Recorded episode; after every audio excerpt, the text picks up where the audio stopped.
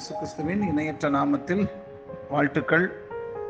சுகமாயிருப்பீர்களாக என்று வாழ்த்தி ஆசிர்வதிக்கிறேன். ஆசீர்வாதங்களை எப்படி நம்முடைய வாழ்க்கையில தக்க வைப்பது? நமக்கு எதிரடையாய் பேசும் மக்களை ஆசிர்வதிப்பதா? இல்லாவிட்டால் சபிப்பதா? என்ற கேள்விக்கு இன்னொரு வசனத்தை நாம் ஞாபகப்படுத்தலாம்.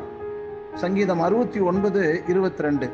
அவர்களுடைய பந்தி அவர்களுக்கு கண்ணியும் அவருடைய செல்வம் அவர்களுக்கு வலையுமாய் இருக்க கடவுது. தேவனுடைய ஊழியக்காரனாகிய தாவீது கூறிய சாபங்களும் பல தலைமுறைகளுக்கு பின்பு நிறைவேறியதை சங்கீதம் அறுபத்தி ஒன்பது இருபத்தி ரெண்டாவது வசனத்திலிருந்து இருபத்தைந்து வசனங்களிலும் சங்கீதம் நூற்றி ஒன்பதாவது சங்கீதம் ஆறாவது வசனத்திலிருந்து பதிமூணாவது பதிமூணு வசனங்களிலும் ஒரு நீதிமானை அநியாயமாய் குற்றம் சாட்டி கண்டனம் செய்த நம்பிக்கை துரோகத்தின் நிமித்தமாக பெயரிடப்படாத ஒரு நபரின் பேரில் அல்லது நபர்களின் பேரில் ஒரு நீளமான சாபத்தை அவன் கூறுகிறான்.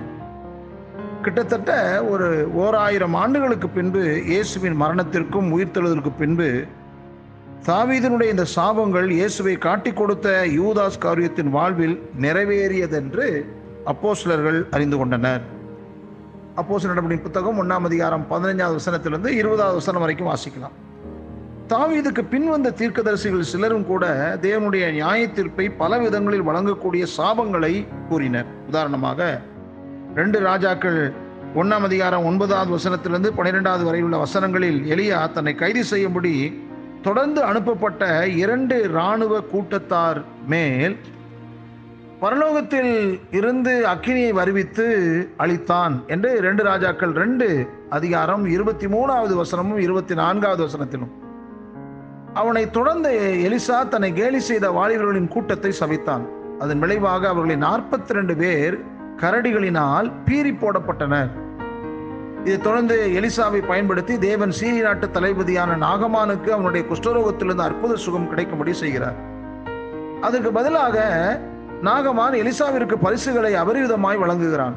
ஆனால் எலிசாவோ தேவனிடந்து நாகமான் பெற்றுக்கொண்ட சுகத்திற்கு அவனால் எந்த கிரயமும் செலுத்த முடியாது. என்பதை அவனுக்கு காட்டும்படி அவைகளை ஏற்றுக்கொள்ள மறுக்கிறான்.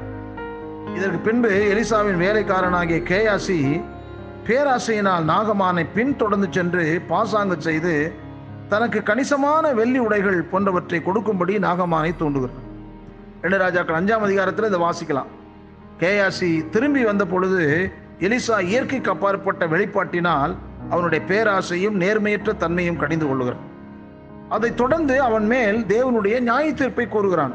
ஆகையால் நாகமானின் குஷ்டரோகம் உன்னையும் உன் சந்ததியாரையும் என்றென்றைக்கும் பிடித்திருக்கும் என்றான். உடனே அவன் உறைந்த மலை நிறமான குஷ்டரோகியாகி அவன் சமூகத்தை விட்டு புறப்பட்டு போனான்.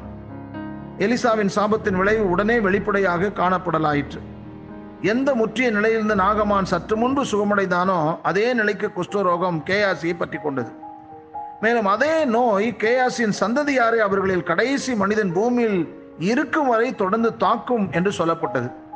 மேலே கூறி குறிப்பிடப்பட்ட சாபங்களில் எல்லாம் அவைகள் யோசுவாவினாலோ தாவிதனாலோ எலியாவினாலோ அல்லது எலிசாவினாலோ சொல்லப்பட்டிருப்பினும் அவைகள் எல்லாம் பொதுவான ஒரு முக்கிய குறிப்பு இருக்கிறது. என்னவென்று தெரியுமா?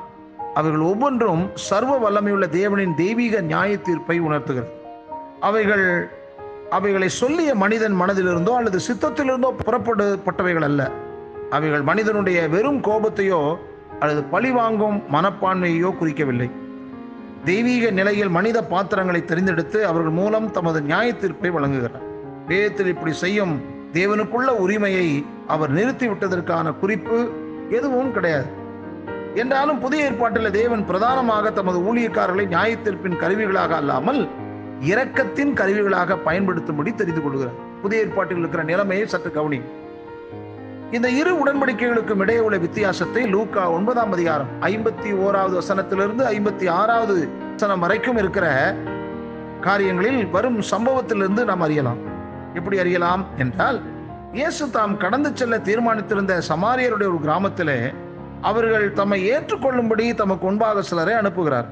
ஆனால் சமாரியர்களுடைய சமாரியர்களோ அவர் ஏற்றுக்கொள்ள மறுத்தனர்.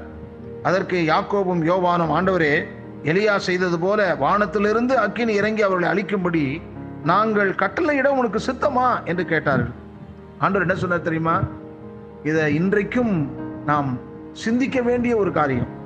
அதற்கு ஏசு அவர்கள் எண்ணத்தை கண்டித்து நீங்கள் இன்ன ஆவி உள்ளவர்கள் என்பதை அறியீர். மனுஷகுமாரன் மனுஷனுடைய ஜீவனை அழிக்கிறதற்கல்ல ரட்சிப்பதற்காகவே வந்தார் என்றார். எலியா தன் விரோதிகளை அழிக்கும்படி அக்கினியை வரவழைத்தான் என்பதை இயேசு மறுக்கவில்லை. யாக்கோவும் யோவானும் அவ்வாறே செய்யக்கூடும் என்பதை குறித்தும் சந்தேகப்படவில்லை. அதற்கு பதிலாக தேவன் தமது ஊழியர்களை ஒரு வித்தியாசமான முறையில் பயன்படுத்துகின்ற ஒரு காலத்தில் அவர்கள் இருக்கிறார்கள் என்பதை அவர்களுக்கு நினைவுபடுத்துகிறார். அவர்கள் தேவனுடைய நியாயத்தீர்ப்பின் கருவிகளாக அல்லாமல் அவருடைய இரக்கத்தின் கருவிகளாகவே அழைக்கப்பட்டனர் புதிய ஏற்பாட்டில் நாம் அறிய வேண்டிய ஒரு காரியம் நம்மை விரோதிக்கிற நம்மை வெறுக்கிற நமக்கு நமக்கு தீங்கிழைக்கிற இல்லாததை சொல்லுகின்ற கூட்டத்தாரை சபிக்க அழைக்கப்பட்டிருக்கிறோமா? இல்லாவிட்டால் ஆசிர்வதிக்க அழைக்கப்பட்டிருக்கிறோமா? என்றால் ஆண்டவருடைய வார்த்தையின்படி அப்படிப்பட்ட மக்கள் மேல் இரக்கத்தை காண்பிக்க தேவன் அழைத்திருக்கிறார். இந்த இரக்கத்தை நாம் காண்பிக்கும் போது நாம் சாபத்தை அல்ல ஆசீர்வாதத்தை சுதந்தரிக்கும் ஒரு வழியை நாம் பெற்றுக்கொள்ளுகிறோம் இதை குறித்து சிந்தியுங்கள் அனுபவமாக்கிக் கொள்ளுங்கள் தேவ பண்பை வெளிப்படுத்துங்கள் அதை கடினமாக இருந்தாலும் பொறுமையாக சகித்துக் கொள்ளுங்கள். உங்கள் சாந்த குணம் எல்லா மனிதருக்கும் தெரிந்திருப்பதாக ஆமேன்.